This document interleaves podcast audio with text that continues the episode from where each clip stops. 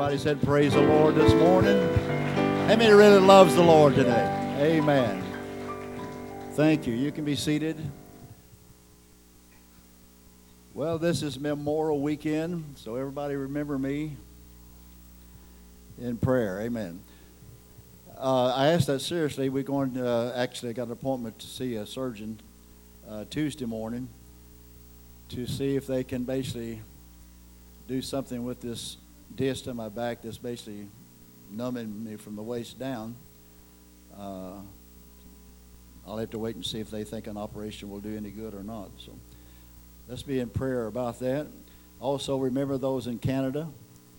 We talked to them this week. We signed a contract to redo our whole sound system this week. It should be within 30 days. That's what the contract says.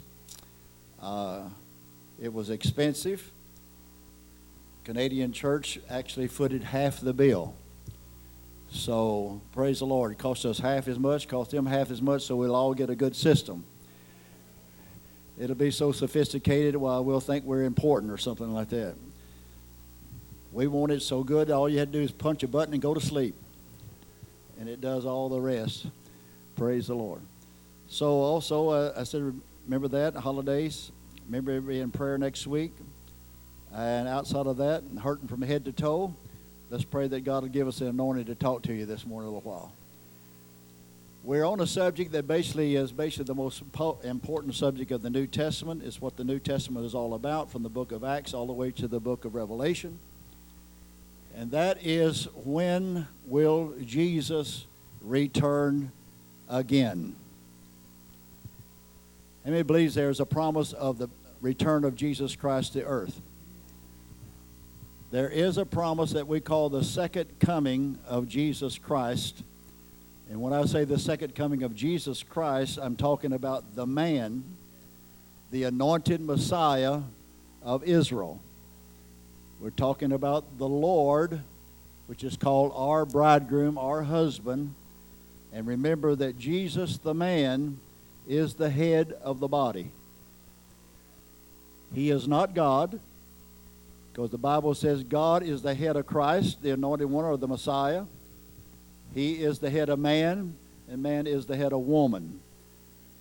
God does not have a head, so Jesus Christ, the Messiah, is not God. Once we get in our mind that there's only one God, one Father, who had one unique created Son, both their name is Jesus. We don't call him Jesus Senior, Jesus Junior. They're both named Jesus. One was the anointed one. One is the anointing. And the Father, which is the anointing, the Creator, incarnated himself in his creation, which was Jesus, the Son of God. Therefore, he revealed and manifested himself, which is a spirit, invisible spirit. The problem with the ministry of Jesus was they never recognized who he really was, because they could not see the invisible one that was doing the work. Jesus' message was, God is here, he is in me, and the works that I do is not me, but it's him. I'm only the visible manifestation of the invisible person of God. I cannot heal you, I cannot do any miracle, it's him. So Christ, or the anointing, we call it the Logos, we call it the pillar of fire, but it's actually the anointing, or the Shekinah glory, that was birthed forth from the eternal spirit in the beginning, called the Logos, or the Word. John says that Word was God. In the beginning was the Logos. The Logos was with God, and the Logos was God. We are declaring that that anointing, that pillar of fire, God himself, the Holy Ghost, is here in a way that he has not been here for 2,000 years. So we're actually teaching a doctrine from the Bible that the fundamental world believes, but they teach it incorrectly. It took a prophet to open the seals, and the seventh seal brought the revelation of the second coming of Jesus Christ, or the Parousia, or the presence of the anointing. So what we're looking at is the doctrine. To see scriptural is what I am teaching, the presence of Jesus Christ that is here now. Is it scriptural? In other words, what I'm telling you, is it according to the Bible? Can we put faith in it? Therefore, if the teaching in Scripture is correct, I will know what I'm looking at, what I'm looking for, and I recognize what has already been fulfilled. Because once it's fulfilled, it's no longer faith, it is a substance. It's a fact. And Miss, follow me now. If I'm believing for this stand to come, and it's not here yet, it's not manifested. The only way that it can be here is by my faith. Faith declares that it's here. Nothing else will declare that it's here but my faith. That's the kind of faith we're talking about, because we are declaring and has been proving that God Himself is here. He's here to change our body and bring a resurrection to present a bride to His Son, Jesus Christ, at the marriage supper of the Lamb in another dimension, which people are calling the second coming of Jesus. I hear preachers every day, especially in this message, we're looking for Jesus to come. I'm not looking for Jesus, the man, to come, because I'm looking at the Bible that tells me that the Father, God Himself, will be here, and He does a work in me to take me to the Son at the marriage supper. So if you're looking for Jesus to come, then you'll have to go through the tribulation, you'll have to die, and you'll have to come up 1,000 years down the road. We are not looking for Jesus, the Christ, the man. I'm not looking for Him to come. I am telling you that the Father, the anointing, God Himself is here, declared and proven, and He's here to change your body and to take us to the marriage supper of the Lamb. Now that's the teaching that I believe, and we're going to try to show us that from the Scripture, because your salvation based on that fact. If the presence of God is not here, there will not be a resurrection.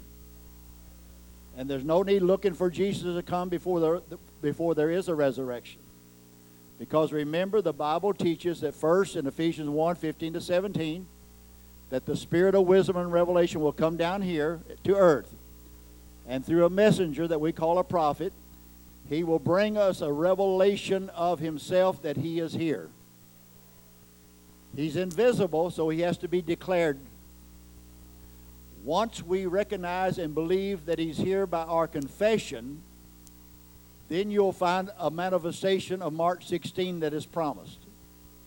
All right? Without a presence or without a confession, they will, without faith, I'll put it like this, without faith there's no manifestation. So without faith there's no manifestation of the presence. Like Brother Branham said, you had to have faith to be healed, you had to have faith to be saved.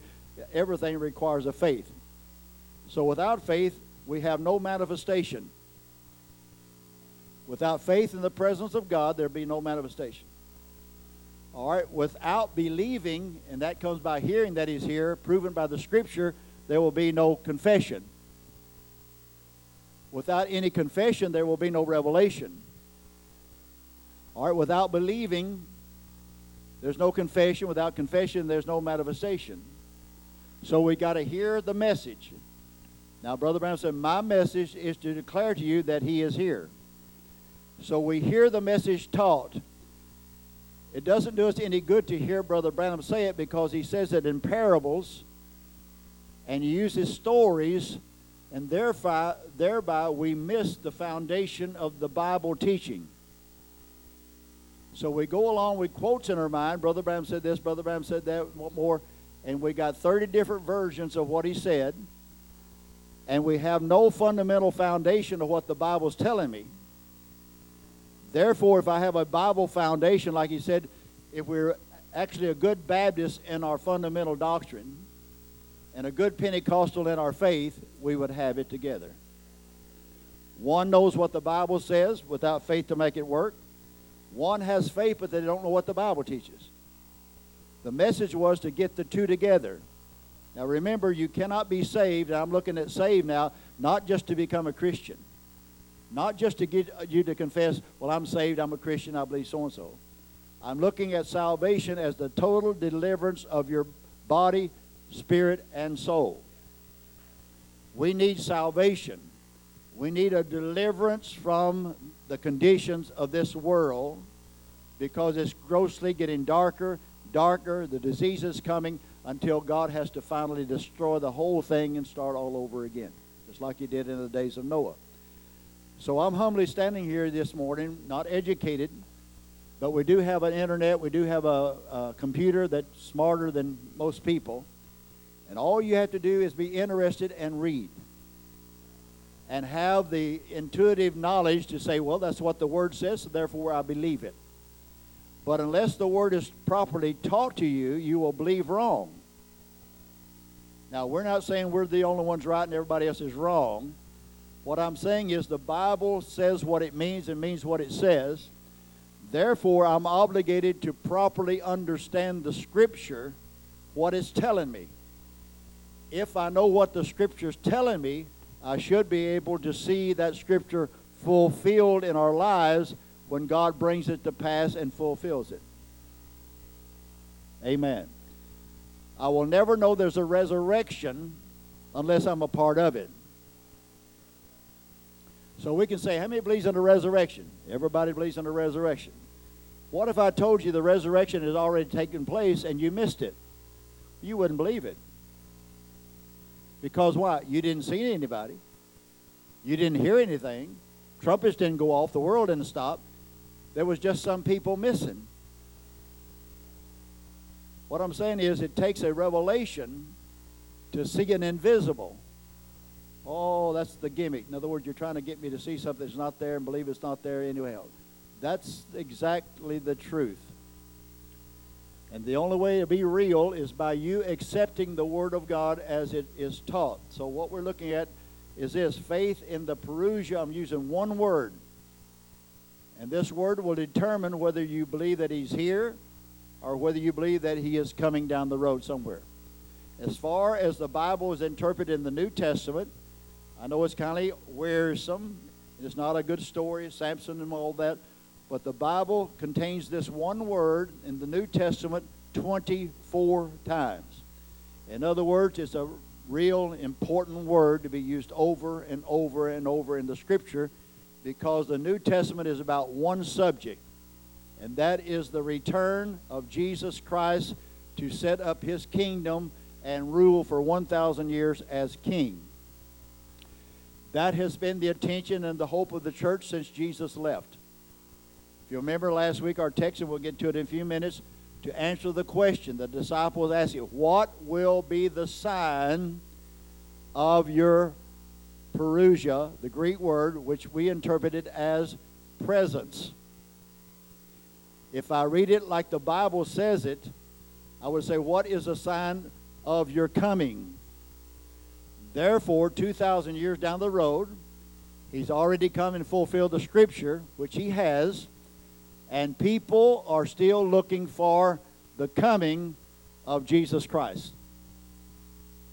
When the Bible doesn't even tell you to look for his coming, it tells you to look for the sign that he's already here to change your body and to take you somewhere else. All right? So before we can have faith in the Parousia, which is the presence. How many knows now I'm calling the word Parousia presence? I will stress that over and over and over, because when you read your Bible, you won't translate it in your mind. You will read it as coming, like it's written, and your mind will go down the road trying to figure out something that's not in the Scriptures. So we're going to try to build our foundation that we're absolutely teaching you a scriptural doctrine. The presence is not really a doctrine to us, although it's scriptural. The Parousia, or the presence, is the message of this hour. If you follow the prophet at all, understand the message of the all, most people will agree when that light descended at the water baptism, The voice says, as John the Baptist forerun my first coming, so shall your message forerun my second coming. He said, my message is declare to you that he is here. So the message of the presence of God himself will forerun the resurrection. There will be no resurrection until the revelation that God himself is here as a testimony and a confession in the body of Christ, the separated believers that were separated by that fact that you accept and believe that Christ himself is here. All right? We want to see whether the scriptures actually proves that or not. So the message of the parousia or the presence will forerun the second coming. In other words, there has to be an appearing, there has to be a presence, there has to be a descending, there has to be someone arrive on the scene, be literally present there, have some means to declare that he is there, and we know that takes a prophet, and the people to believe the declaration or the sign that he's there, and that revelation will separate you from the wise and the foolish and place you in the cycle for resurrection and body change. All right. So this is what we're looking at. For we believe that the message, I'm going to read your quotes in a minute when we get to the text. We believe that the message of the presence foreruns the resurrection.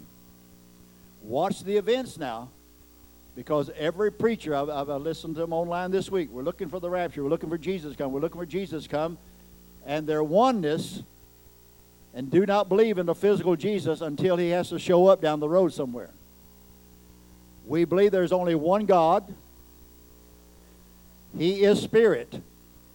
He has a way to make himself known, and that is by a light called the Shekinah Glory, which is the anointing that we call the Logos, or God the Word. I mean, he's with me now. So the Word, in the beginning was the Word, that is your Logos, that's your Shekinah glory, that's that little light in there where God is veiled in that light, he's still invisible. No man will ever see God and live. That's the Bible, but how many knows that many has seen Jesus, handled him, touched him, and everything else, and didn't die? Jesus, the man, is not God. He is the Son of God, the visible expression of the invisible God, and the only way you'll ever see the Spirit of God is in the person of Jesus Christ. We believe that that same one that came and incarnated in the man Jesus at the river of Jordan, a light, John the Baptist saw it, and said, "This is my beloved Son in whom I am pleased to dwell in." We believe that that light has descended in this end time, and a prophet by a message has declared to us that he's here. He had his picture taken. We've seen the signs, miracles, and wonders. The revelation of the seventh seal was opened, which is the coming of the Lord. All of that has been declared, proven, and now the one that declared it has been taken away, and here we are with an invisible presence only by a message telling me that he's here. That's what we're looking at. So we believe that the message of the presence of God, because I can take you through the scripture and show that God has to be present for the resurrection, foreruns the resurrection and the rapture. So before there's a resurrection, there has to be a manifested, declared presence of God himself. It will be known and made worldwide. It will not be in secret, although the world will reject it, even as they rejected the man, the anointed Messiah, 2,000 years ago. All right. To set up his kingdom, in other words, this foreruns the literal physical coming of Jesus in Revelation 19, to set up his kingdom whereby we will ever be in his parousia or presence for 1,000 years. I'm trying to get you comfortable with a word. The word in this message that follows Brother Branham, the word parousia, which is a Greek word, is basically athema, or basically called a false doctrine or false revelation by 90% of the people. I'm one of those few that believes that the word and the message is same one and one. If a prophet of God declared to me that God is here, I can either accept that God is here or I can reject that God is here.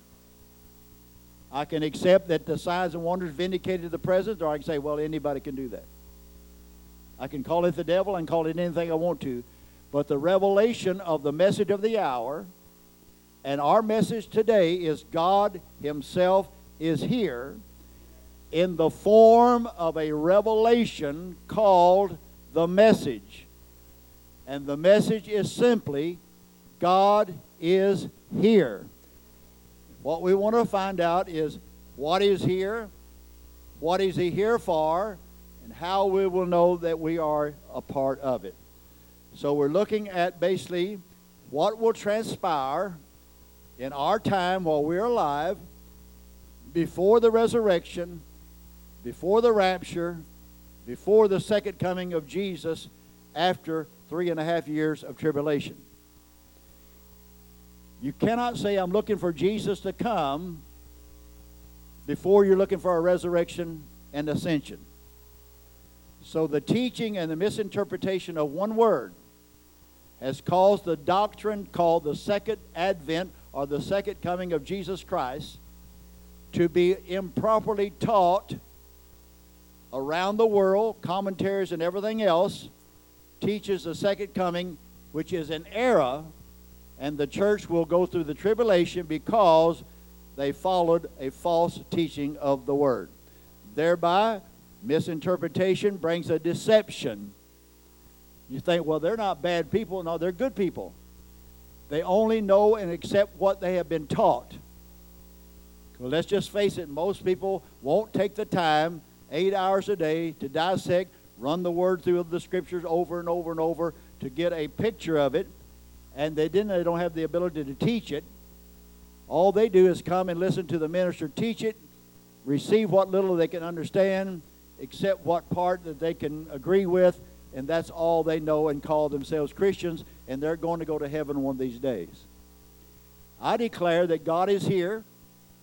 We're even in that period of time whereby in the days of Noah, he was there, and the people had no ability, no insight, no attention that he was there. As it was in the days of Noah, so shall it be in the days of the revealing of the Son of Man. And the Son of Man has already been revealed. It is past history, and now we're in that extended period of time whereby only by faith now can we see the fulfilling of events. After he's been declared that he's here, there has to be a resurrection and a change of my body and the marriage supper for us to come back with him. That's the order. So when you pray and when you listen, always think of the order. If someone comes behind this pulpit and says, we're looking for Jesus, we're looking for Jesus, we're looking for Jesus. Wait a minute. Just only ask him what will come before Jesus comes. Do you believe you're going to come back with him? I do. All right, how am I going to get up there with him? If he never comes down here, how am I going to get up there? Somebody has got to come down here, tap me on the shoulder and say, I'm here. And I say, oh, I recognize you're here. What are you here for? I'm here to change your body. Well, thank you, Lord. I'm going to confess you're here and you're changing my body. Let me know when it's time to leave. Because I'm going to be happy all the rest of my days saying that you're here. And Mark 16 will follow me because I'm going to preach the gospel. You are here. And I'm promised that you're going to heal the sick. And whatever I ask in your name, you'll do it for me. Praise God. So number two, we want two things. We want to see first, we want to see what the Scripture says the Parousia of Christ is all about. In other words, we want to see if the Scripture backs up what we're teaching. And number two, we want to confirm the presence of this last hour.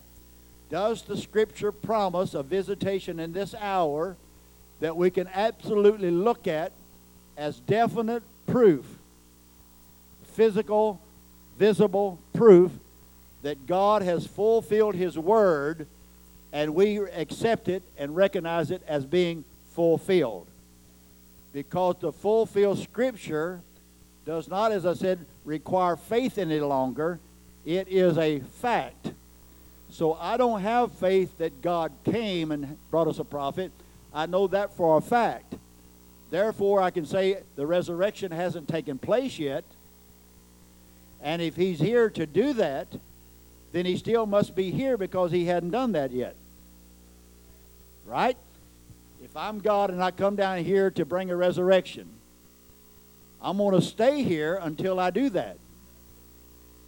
And if you're alive while I'm here to do that, I'm just going to change your body and take you with me. Now, until I do that, you're still here. You will see nothing and feel nothing. Only your faith in the Word of God manifested by a prophet is your faith that it is true. Amen. I looked on, I don't mean to be critical, but naturally being a pastor, I am critical. And I look on these end-time message websites. How many knows what they're? There's all kind of end-time message websites on there, and they're always putting Brother Brown's. Everybody got it? They're always putting Brother Brown's picture up there, quotes up there, on and on and on and on. And I noticed one the other day, some lady or whoever said, "What is the evidence of the Holy Ghost? I need the Holy Ghost." Well, I noticed there was 32 comments over here, so I thought, well, let's see what the message people told her. Punched on it. Number one, evidence of the Holy Ghost is speaking in tongues.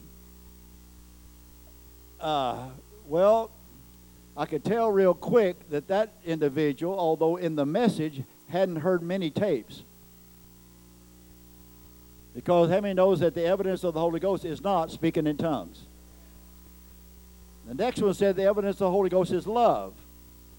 Well, I could tell they didn't get past the opening of the seals because Brother Branham said love is not the evidence of the Holy Ghost because Satan or the devil can copy love. After about 20 comments there from everything, live the word, believe the pastor, the word will be in your mouth over and over and over and over. One guy finally says, believe and recognize in the word for your day. I said, now whoever he is, he's heard the message. The other 30 comments, or 31 comments, wasn't even close to what we're looking at. Something is missing in the framework of this message. Amen. I noticed another question about water baptism. If I followed the instructions in that little message, I would never be baptized correctly or receive the benefits of water baptism. Because the first thing they said, now remember, Jesus said, I and my Father are one. I said, oh, here we go again. See, Jesus didn't say he and the Father was two. Now that's a reference to me, because they believe I preach two gods. He said they are one. That tells you that Jesus is God. Well, that's a good old oneness Pentecostal mindset. There is a revelation that brings you life in the seed, which the seed is the only one that has the life. All Pentecostal dogma will die. Pentecostal age is over. The next thing God is going to do is bring the sleeping saints here in your presence, and you will see them. Just as real as I'm looking at you, you will see the sleeping saints. Once you see them, you will know you've got it made. You can shout, speak in tongues, you can turn somersaults, you can do anything that you want to do in rejoicing because you got it made. Because immediately when you turn the somersault, you're going to look in the mirror and you're going to be a young man or woman again. No one else will be able to see them. You mean to tell me, Brother Gergie, that sleeping saint can come by and I can see them and the other people can't see them? Absolutely. So how am I going to see them then? Because I have a revelation, or I have been birthed. I have received the word that gives me understanding to know what I'm looking for. And my understanding of Scripture that God is here is now my anointing which is my revelation, which is my faith. So when they ask you, what faith are you? We don't say I'm the Baptist faith. I am the presence faith. I believe that God is already here. Everybody say, hallelujah, I believe he's here too. I got the Holy Ghost. I said, no, I'm not talking about the baptism of the Holy Ghost. I'm not talking about the new birth. I'm talking about the revelation that you got when you believed the manifested declaration that he's present, and the scripture tells you and gives you a foundation of what God is doing, and that becomes your belief, that becomes your confession. Now that is your faith that you act on to fulfill scripture. All right, that's a mouthful. Now we've said through the years that the message of the end time presence is not known to the church world, now even to the bride, or part of the message group that has seen the literal manifestation of the sign of discernment declaring that the Son of Man is here. In other words, we have already seen a ministry. I showed you the film, showed you the sign, declaring now that that presence is already here, making himself known. Remember the film? We showed you. Now he's here. Take every spirit under my control. Then he begins to discern, tell you what the sickness are. He goes just exactly as the ministry of Jesus 2,000 years ago, for the same anointing, the same Holy Ghost, the same God that anointed Jesus for his ministry is promised to repeat itself to the Gentiles. And we have seen that ministry manifested. It came, it done exactly what the scripture said. He has departed, but the one that come down is promised to stay here with us until he brings the sleeping saints forward and changes my body and takes me to meet Jesus the man at the marriage supper of the Lamb. Then we will come back as the second coming of Jesus Christ with his saints. That's the order. But that is not the order and the way that it's preached, and that's what we're looking at. So this message is actually taught wrong, or is not taught at all. I will guarantee you that you go back for the last 10 years of the ministry that's alive today. Any message preacher you want to find, let's say for the last 5 years, last 10 years, you will never hear one sermon on this subject. You won't hear it. Some of them try to teach the seals 30 years ago. Some try to teach the Son of Man revelation, which they rejected 10 or 15 years ago. No one will teach this message now. Why? Either they did not understand it or they do not believe it. You sitting here bearing with me is a sign that you're open to listen, whether I can get you convinced of it or not. Amen. They teach it wrong because of a mistranslation of one word. And that word is the Greek word parousia, which means to be present with. And we're going to look at that word extended because it means more than being present, like someone arrives, touching, wants somebody gone. That is not the rapture. Come, poof, gone. The appearing of Christ is he comes. He stays here for an extended period of time. And the scriptures declares to us the events that he will fulfill while he is here until he completes his whole plan for the Gentile church. Then he appears once again to Israel through two prophets to do the same thing for them, 144,000, that he did for a few of us, to change them and bring them into the millennium without dying. You said, that's a good, great supernatural story. That's very interesting. I believe this is Stargate. You go watch the movie Stargate, and you get a pretty good indication of what's going to take place in this end time. There is a race of people. There is a society. There is a law. There is a government. There is a complete race of people in another dimension right along parallel with us right now that we're calling heaven. We were transported, Adam was, from that dimension to this dimension. There was a dirt body formed around him, and he come in the form of a man. The portal was closed. He got shut off from the presence. In other words, the portal to be able to walk from one dimension to the other. You say, oh, that's science fiction. How do you think that you're going to get out of here? Come on, how do you think you're going to get out? Well, Jesus walked through the door, right? And there he was in the room. Do you know a glorified man could walk through the wall? Just walk right through that wall, stand right here this morning, and you won't be able to see one way whatsoever how that man got through that wall. A glorified man can drive every person on earth insane with just one click of the finger. One glorified man can blow up the whole world. What about a whole glorified company? We're talking about a supernatural God, that nothing is impossible. And he has placed the challenge to you and I that whatever we ask him, believing that he's here. How many prays at any time? Anybody pray anymore? One or two pray. When you pray, do you pray to the God that's in you? Or do you pray to the God that you think is out there somewhere? You pray to the God that's within you.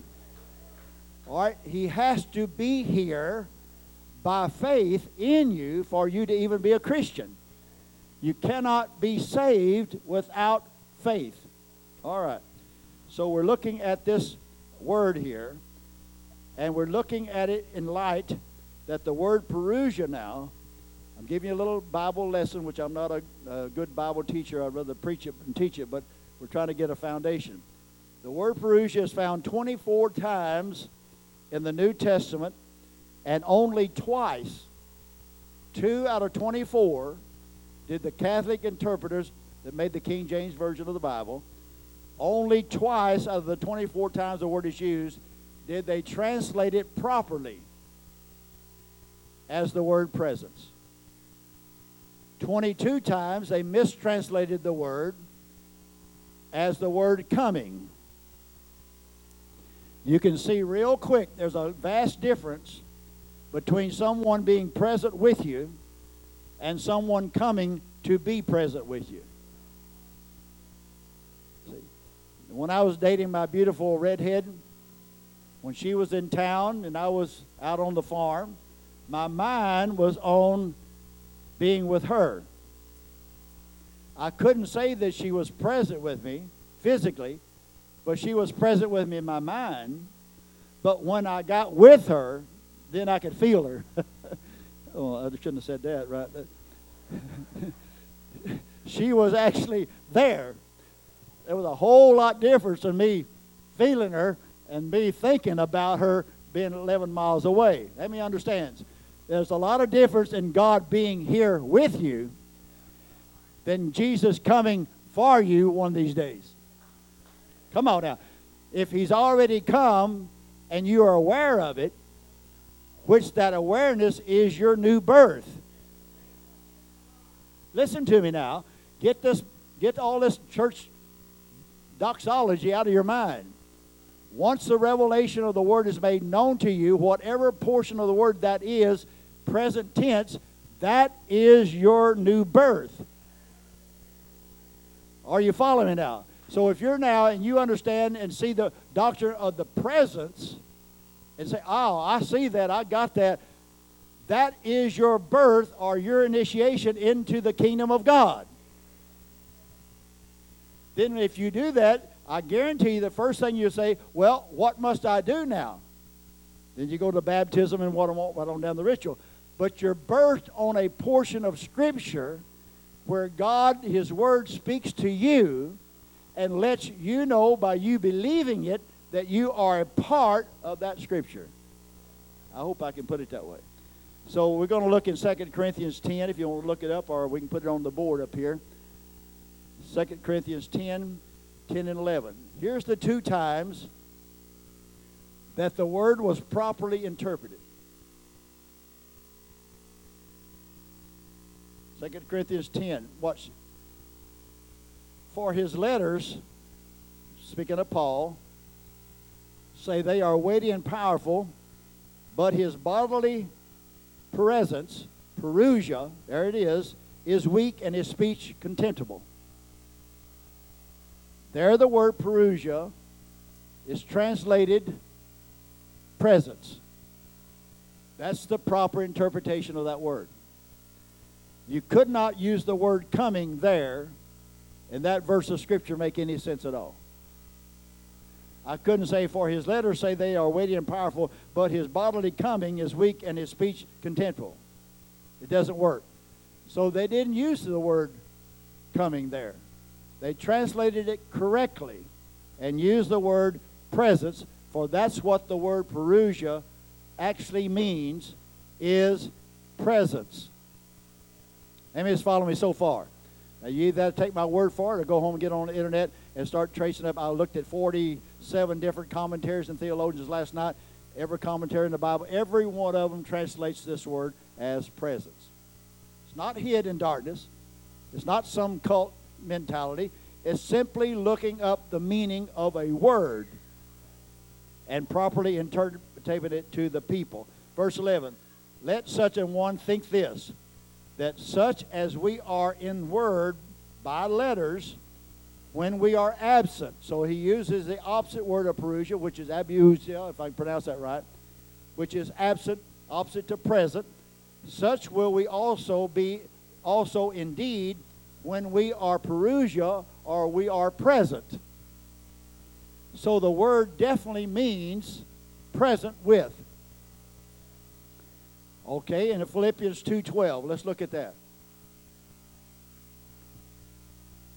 Philippians 2:12 tells us, wherefore, my beloved, as ye have always obeyed, not as in my presence, which is Parousia, not as in my Parousia only, but now much more in my absence. There the word is used correctly, showing you the opposite of presence, meaning absence. In other words, this word, as Rotherham's Bible says, and I can download you the comments that he made about the word, his long discourse. He said the word coming should never be translated in the New Testament. The word never speaks of someone arriving. It also speaks of someone that is present and what he is doing while he is here until the climax or fulfillment of the Parousia of Christ. In other words, we are promised in the Bible that an event will occur, that something, an event, a ministry will happen during our lifetime, and it has happened. That's the reason we speak about a prophet, the message of the hour. What is promised in the Scripture has already transpired, except the fact of the results of the resurrection, the change in my body, and the rapture. So the next thing on the agenda, the next Scripture to be fulfilled by God actually being here, revealing the Son of Man, fulfilling the seventh seal, Revelation 10:1-7, is absolutely fulfilling 1 Thessalonians 4:16, the Lord himself shall descend from heaven. That descending does not mean that he descends up in the air so far, and then shout, voice, and trump. The Scripture says he comes all the way down to earth. Revelation 10:7 says he comes down to a prophet, because the Lord shall descend from heaven with a shout, and that shout is not the voice of the one descending, but the voice of the earthly angel that's already here. So you'll only hear the voice of a man declaring that the Lord himself is here. That's exactly scriptural and exactly what took place. Because when the light came at the Ohio River, Sister Branham said she had her eyes closed. She did not see the light, but the voice, she said, Bill, that voice was your voice. It wasn't some voice in the air. That voice is as John the Baptist, forerunner of my first coming, so shall your message, forerunner of my second coming. It was Brother Branham's voice that spoke that. Okay, so being a critic, I say, well, he's a good cult leader. He just prophesied of himself, put himself in the picture, and now he told us that he was going to forerun the second coming of Christ. I'm the prophet of the hour, so I need to follow him. Now, that's either true or it's false. But it's scriptural because 1 Thessalonians 4:16, the shout is not the voice of the one that's descended. It's the voice of the speaker or the earthly angel doing the talking. So therefore it was Brother Branham's voice, but it was the Lord fulfilling scripture as the shout. Because we know that the shout is a message to gather the believers together for the resurrection and the rapture. All right? The message then is what? Not your conduct. It's not all these things. It's I am here. What I'm trying to tell us is this. The God that's going to take you out of here is here among us now. You said, I can't feel him, I can't see him. Regardless of whether you feel him, whether you see him, whether you see manifestation, that has nothing to do with it. The scripture says he is here, therefore God is present. What I do about it is up to me. All right, so let's look at that now. So we see in Philippians 2:12 that the word presence is properly translated in contrast to the word absence. Now, in these two portions of scripture only, you could not translate the word parousia into coming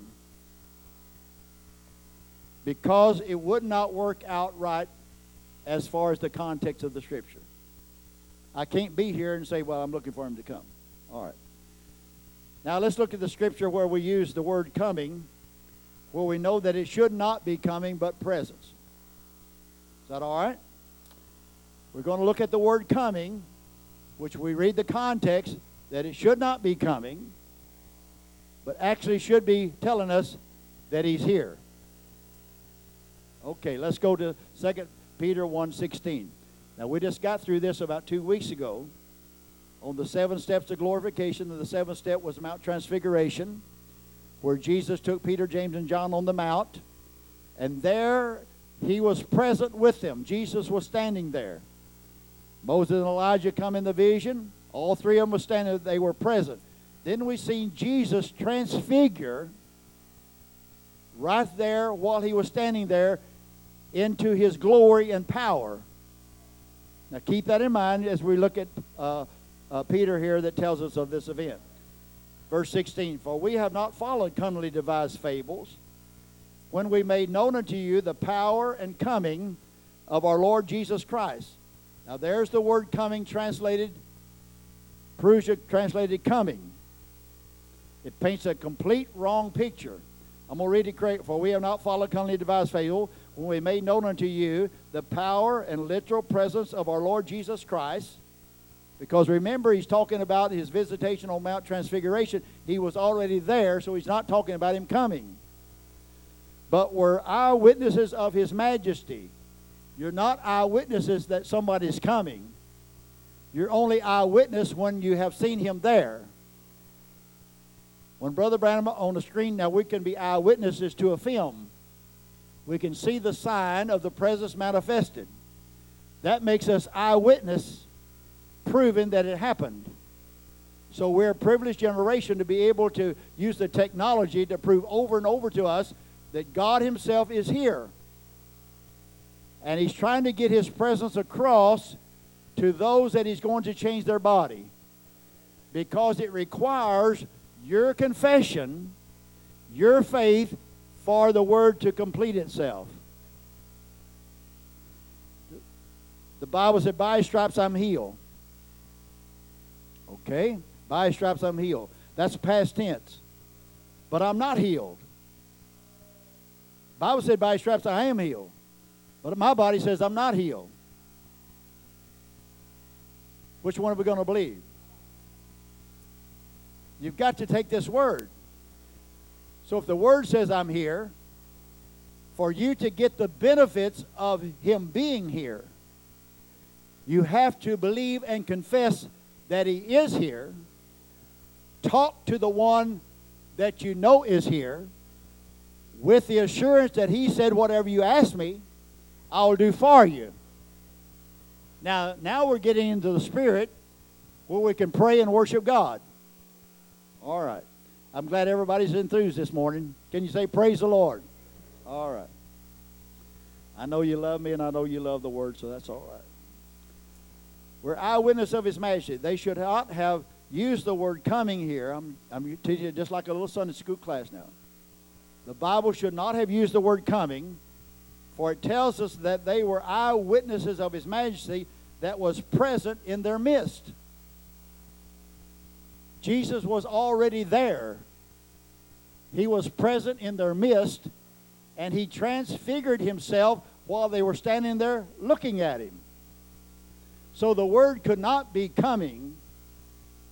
The word had to be present for them to be an eyewitness of this transfiguration. Watch verse 17. For he received from God the Father honor and glory. Who received from who? I pray that we can get in our mind there's only one God who had a son, Jesus of Nazareth, the anointed Messiah. He was not God. He was the Son of God. And he manifested God because he was the visibility of the invisible God. When you see me, you see the Father. But you can't see the Father without seeing me, because he is a spirit. All right? How do they see the Father today? When you see me, you, the believer, with the revelation and the faith in you that God is here. All right? If God is here, and that's your revelation, that's your confession, then God is here in you by revelation, and the people can only see God as they see you manifest what you claim to be the truth. All right. For he received from God the Father honor and glory, when there came such a voice to him from the excellent glory. Watch, this is my beloved Son. This is my beloved Son. You say, how come you keep harping it? Because I'm talking about a Father and a Son. I'm talking about Jesus, the man who is the head of the body of Christ, who is my bridegroom, he is my Messiah, and soon will be my king to rule and reign in a kingdom. All right. And he has a God over him, which we do too. This is my beloved Son, in whom I am well pleased. And this voice, which came from heaven, we heard when we were with him in the holy mount. Talking about Mount Transfiguration in Matthew 17. So Jesus on the mount, and we note now he was present with them. He took them up there with him. So the physical man, Jesus, was there. He was present, and he transformed. He transfigured right in their presence, and the ray and the glory of what was in him shone forth as a bright light, and showing now this is a product of the parousia of Christ here among us, because that presence is here to transform and transfigure us from mortal to immortality. Amen. But that soul in you has to be a part of this word called resurrection. And I know it is a part of you because that is your confession that God himself is here, and when you see me, you see the Father. You say, Brother Gray, I just want to get saved. Then listen to the presence. Listen to the gospel. Because Mark 16, preach the gospel to every creature. Remember, we're not preaching 2,000 years ago. The Bible is alive today. The four Gospels, every story, every parable, every prophecy is for this end-time generation after the seals open at the revealing of the presence of God. Christ, the anointing, is the mystery of God now made known to us. Brother Branham preached the message. Christ is the mystery of God revealed. Okay, now, so the word should be translated presence instead of coming. I hope you agree with that, because that's the truth. Now, we see in 1 Corinthians 15:23, we're beginning to see that this word carries with it the thought of an extended period of time. In other words, it's not like God comes down and popcorn, we pop up and we're gone. He comes down here, and there is a point of his arrival Then there's events that we see fulfilled while he was here to keep us in harmony and in step with him as he fulfills scriptures. All right, without a prophet, we would not know that we went from the first pool to the second pool. We would not know that the seals was open. We would not understand the doctrine of the presence, understand the doctrine of Godhead. We wouldn't understand these doctrines. So as he fulfilled the events, we follow the word. We keep up with the revelation. All right, that revelation now is the presence of God, the Spirit teacher, opening our understanding. That means he's here teaching us. He's here unfolding himself to us, which comes by the Logos or the written word of God. Once that settles in my heart as a doctrine, without doctrine, you will never understand this message or what Brother Branham taught. We've got to understand doctrine to understand the quotes. Not quote the quotes and hope that it's true. Understand the scriptures of which the quote is based on. All got to go back to the Bible. Watch it. So what we see here now, 1 Corinthians 15:23. But every man in his own order. And he speaks about Christ the first fruits. So you're looking at Christ the resurrection back here, being the first fruits, that every man in his own order comes all the way over here now to the second resurrection. Now he's talking about us. Every man in his own order. Christ the first fruits, 2,000 years ago. Afterward, they that are Christ at his presence. Amen, he got it. It's like falling on deaf ears. It's promised to do that now. Remember, falling on deaf ears is fulfilling of the scripture. It'll come a time when it basically doesn't do nothing for you. But Brother Branham told us this.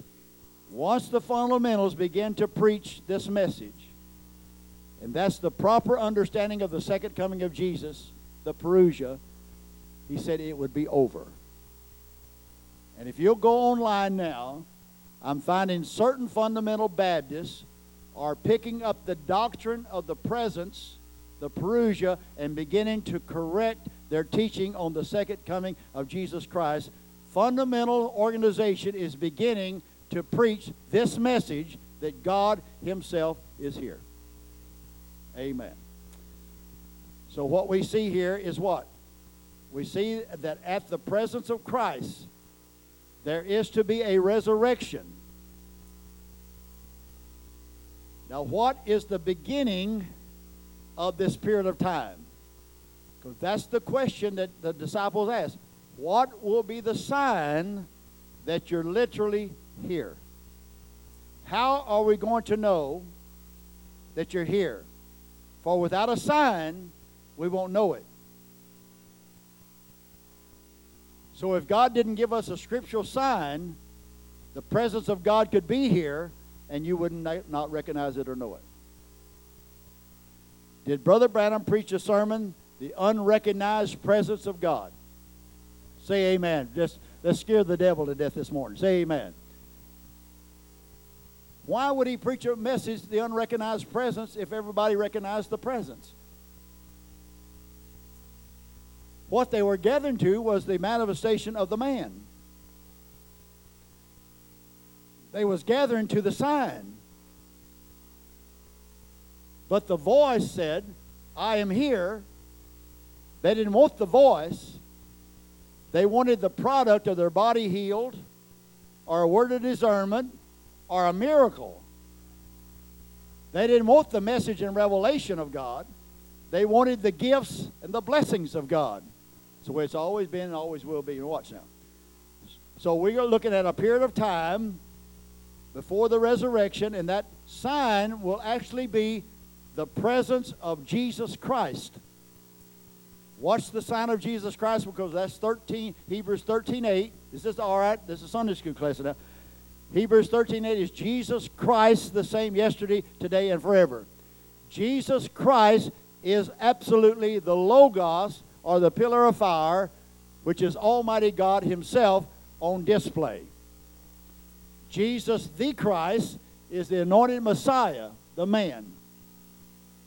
So we're looking at the anointing, God himself, Christ, The anointing is here to do a work in our lives, and the recognition of that presence and the understanding of what He is to do for me and the confession that He's here doing it for me will absolutely produce and fulfill the Scripture that we shall be changed. Amen. That's how you get healed. That's how you get saved. That's how you get everything is recognized in the Scriptures.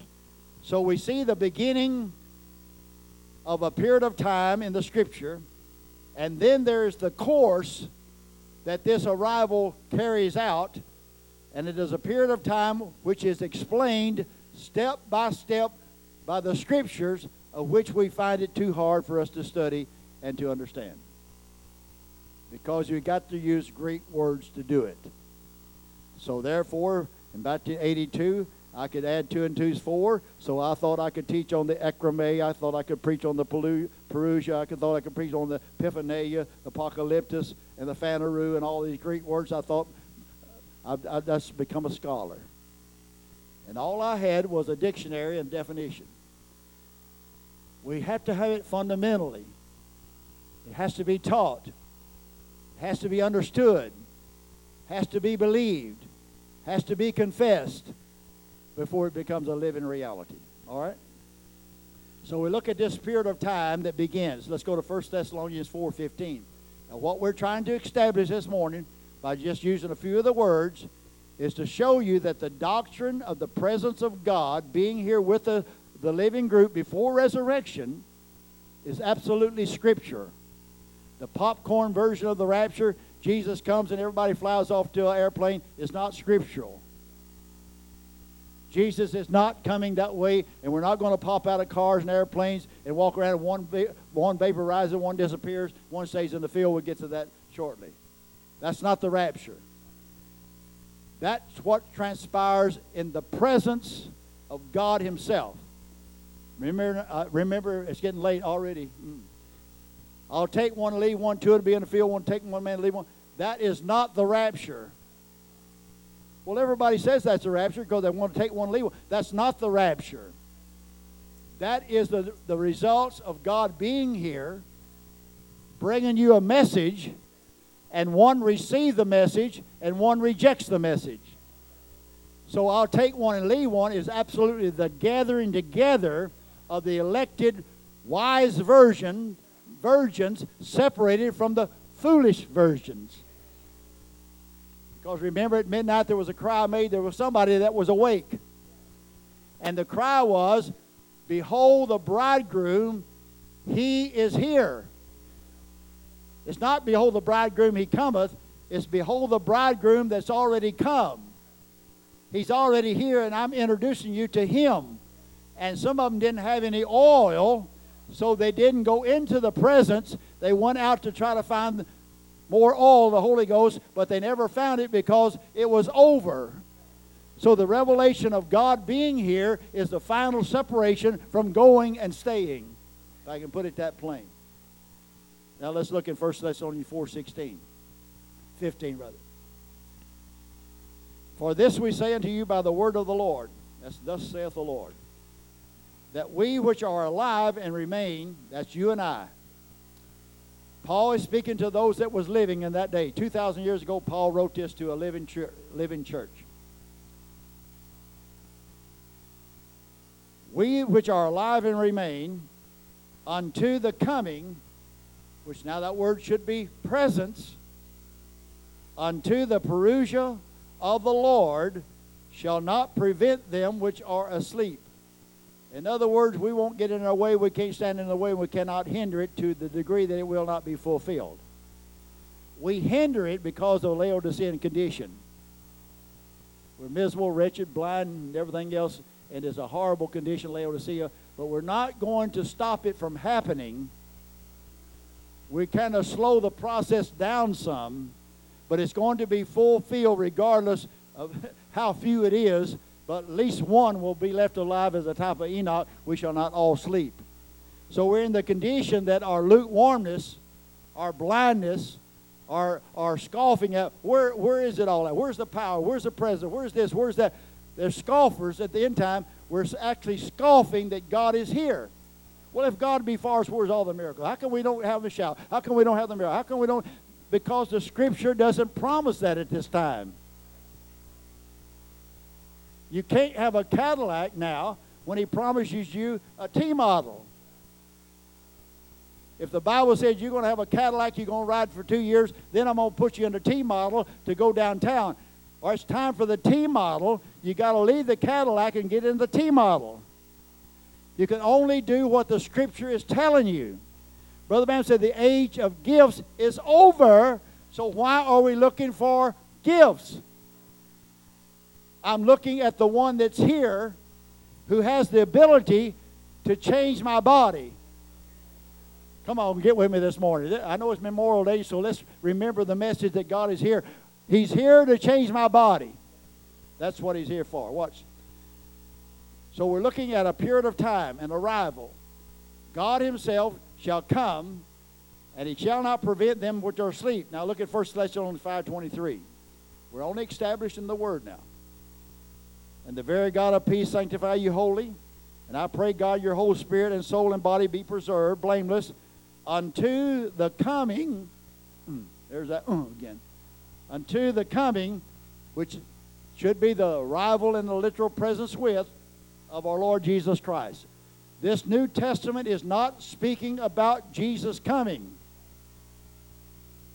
It's speaking about the presence of God there and people being aware of it. And at the end time, the condition of Laodicea come from what?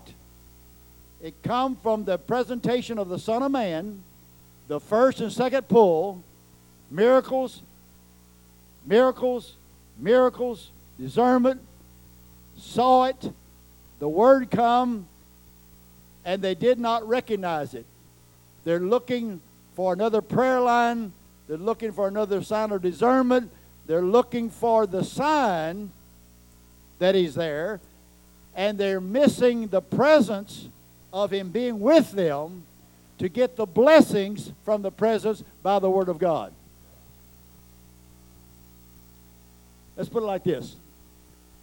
If I told you that you had $5 in your pocket, and you believed you had $5 in your pocket, and you needed a loaf of bread, what would be the results or the action or the expression that I can see that you believe you got $5 in your pocket? You'd be reaching down in that pocket, feeling around for it, trying to figure out a $5 bill so you could go buy a loaf of bread. All right, the prophet tells us, the Bible tells us, I preached it, we all preach it, that God is here. And we won't reach in our pocket for the power to get what we need. Therefore, we're not acting on the Word. We're acting on what we see, what we don't see, what we feel, don't feel. And the longer we're waiting for the feeling, the emotion, and what we call the great manifestation, the colder and indifferent and the presence becomes to us, because it has to be taught from the Word of God. Well, what if we don't have a teacher? You'll miss the rapture. You say, oh, that's pretty blunt. Well, that's what a prophet said. That's the only thing I know. That's what the Bible says. That's what we got to go by. Watch now. 2 Thessalonians 2:1. I'll hurry now real quick. Now we beseech you, brethren, by the presence. There you go again. By the coming, which actually should be presence, of our Lord Jesus Christ. Notice that. And by our gathering together unto him. My, that scripture tells us that he's going to be present. And that presence is going to gather us together to that revelation that he's here. Let me just follow me. So we see that the word presence speaks of the beginning of a period of time, and the presence being the event or the duration of that time, fulfilling scriptures that he speaks of in the Bible until they're all fulfilled to bring a resurrection and the body change. All right? If the Bible said that a prophet will come, he has. If he said he'd bring you a message here, he has. Okay? Now, it says that it will be rejected. All right? So somebody's got to reject it. Church's got to reject it. All right? Now it's rejected. All right? Now then, it's got to be scoffed at. Okay? Because Peter said they'll scoff it. Okay? They scoff at it. Now they're scoffing at it.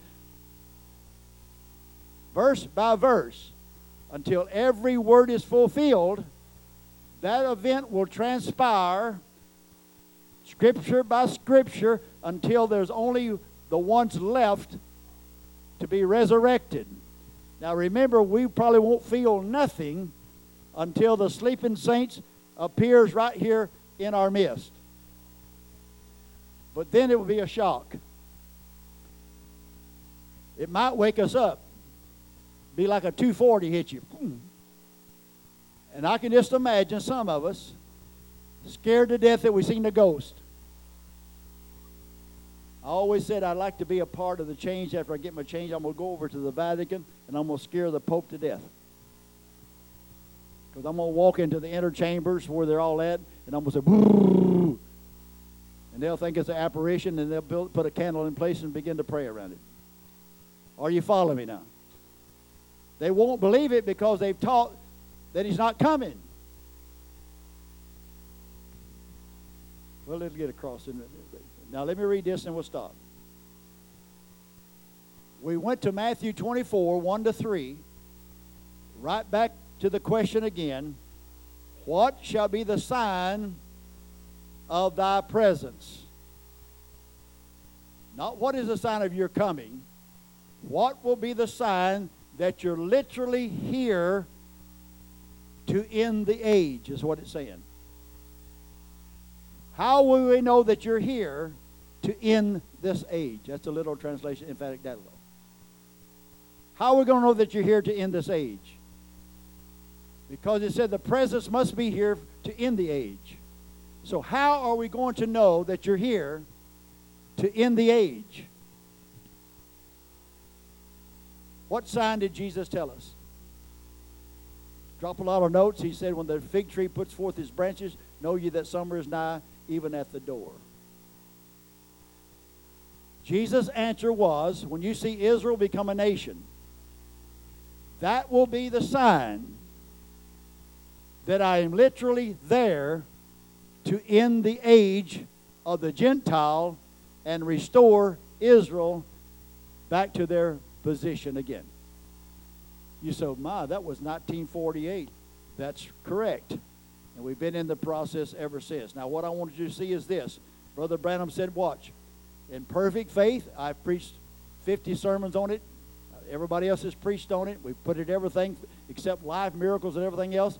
But if you notice what Brother Branham's message was, he is here. So in perfect faith, he said, I want to speak upon a different type of faith. A different type of faith. Perfect faith. That's a great thing now, faith. We're told in the Bible. Faith cometh by hearing. Now, you cannot be saved without faith. And faith is something that you have to believe it's there. If I've got to believe that something is there, I've got to believe that something is present. I either got to believe that it's there, Mark 16, Hebrews 13:8. I got to believe it somewhere. I got to believe, oh, that's there. That's the scripture. I got to believe that something is there in written form or invisible form. Watch. That really nothing else will declare it. Nothing else. Sensation, miracles, signs. T.D. Jakes screaming, flying off the walls. That's all wonderful. I wish we had a house full of it. But that's not the sign. Nothing else will declare it's there but faith. Remember, he's talking about his ministry, him being there with a gift to declare to you that God himself is here to bring a resurrection and a body change for the rapture. That's what he claims his ministry is all about. And come to find out, His ministry is completely scriptural from the beginning of it to the ending of it. So a different type of faith that we're looking for is not the faith for healing in prayer lines. It's not the faith of Christianity, come and join the church. It's not the faith to be healed, by His stripes you're healed. It's the faith that God is here. He's here according to His word. He's here according to manifestation and the message of the hour. He's here by revelation to you and I, because He has separated us from all unbelief in the foreign doctrines and has put us out here on a limb, so to speak, on a revelation. God is here. I may not feel Him. I may not see Him. But God's word said He's here. I believe He's here. I know He's here as far as I'm concerned. That's my faith. That's my stand. And that's true worship. Amen. So we're told that what? Nothing else would declare it but faith. And basically faith that is true is, in other words, this is true up to the point of fulfillment. In other words, after the resurrection takes place, if you're not a part of it, you won't see it. You won't know nothing about it until two prophets show up. They start dropping bombs on us. You start running to the caves, and you thought, well, I thought this was supposed to be a rapture. And a voice says to you, well, it was. That's what Brother Gregory preached, but I didn't believe it. Well, something like that couldn't happen without me knowing it. It's happened for the last 60 years, and we don't know too much about it. Because as it was in the days of Noah, so shall it be in the days of the presence of the Son of Man. That's Scripture. The presence is there.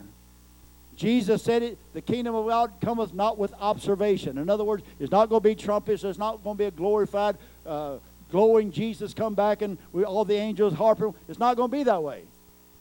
It's going to be a spirit come, and a man is going to preach to you the presence of God, point you to the Scripture.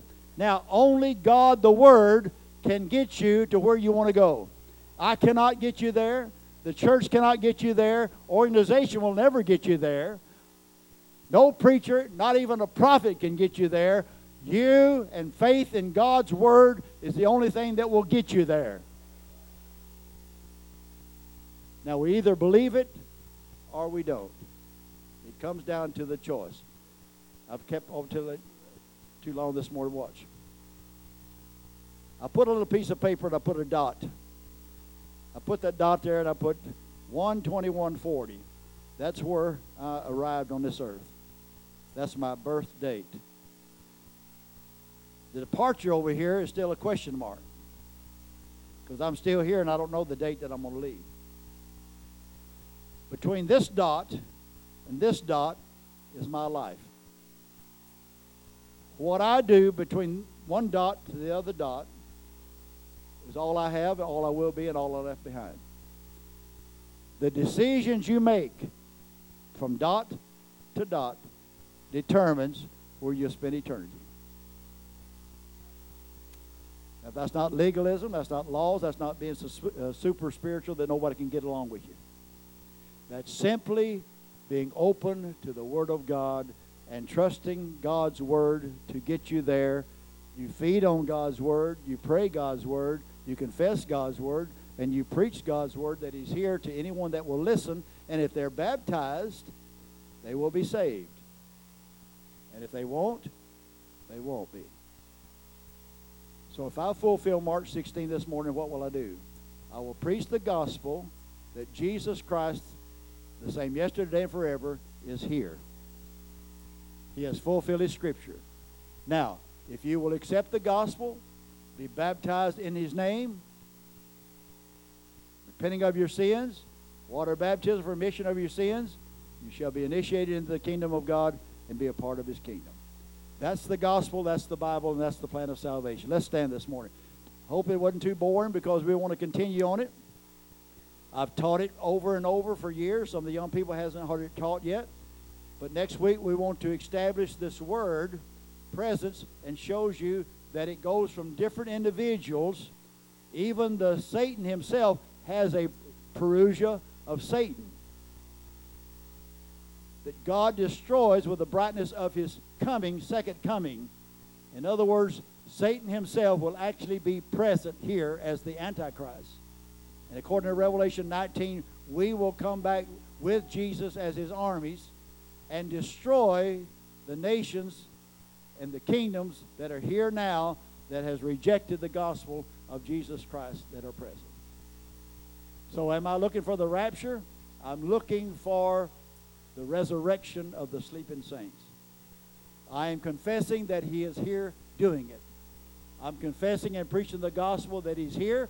And if you accept the gospel and the vindicated message of this hour, you'll be baptized in the name of Jesus Christ for remission of your sins, and you shall receive the gift of the Holy Ghost. Preach the gospel to every creature. Those that believe that I'm here, I will save. Those that don't believe I'm here will come under condemnation. We're at the point now of entering into the presence of God or staying outside of the presence. Accepting him or rejecting him. That's just how simple it is. It will get so indifferent that the Spirit of God will absolutely be removed from every person except those who have a revelation of the Word of God. Period. So all of this on TV, I watch it. This is supernatural. Every person that went to heaven. I seen 5 men last week that went to heaven. Every one of them saw Jesus. Every one of them described Jesus different. It's funny to me that men can go to heaven, they all see Jesus, and they all come back and tell me Jesus is different. They all tell me now that Jesus is coming and there's going to be a great revival. Because Jesus told me to come back and tell everybody he's coming, there's great revival coming, signs, miracle, and wonder. If I pray for you, sound the trumpet, blow the trumpet, play the tambourine, whatever they got as a sign, then basically it'll show up. Those men are absolutely deceived. They're fulfilling Matthew 24:24, the false Christ and false anointing in time, saying, come out here in the desert, come over here, I'm anointed, I'm anointed, I'm anointed. He said, don't go out because why? It's not there. The message has already been fulfilled. So we see all this deception online. We won't fall for a bit of it. They're all rejoicing, they're all shouting, they're all praising God. The presence of God is not even there. So who are they worshiping? According to a vindicated prophet and according to Scripture, 2 Thessalonians, they're worshiping Satan, who has come as a minister of light or the gospel, and all of his preachers has transformed themselves into ministers of light. And they're worshiping the devil, thinking they're worshiping God through the misinterpretation of the word. We are a privileged people this morning to be able to sit in the presence or have access to the revealed word of God that brings us life, brings us revelation, and will produce a resurrection and a body change. All we have to do is only believe. All things are possible if we can only believe. Let's sing that song, would you? Only believe. Amen. How many believes that this morning?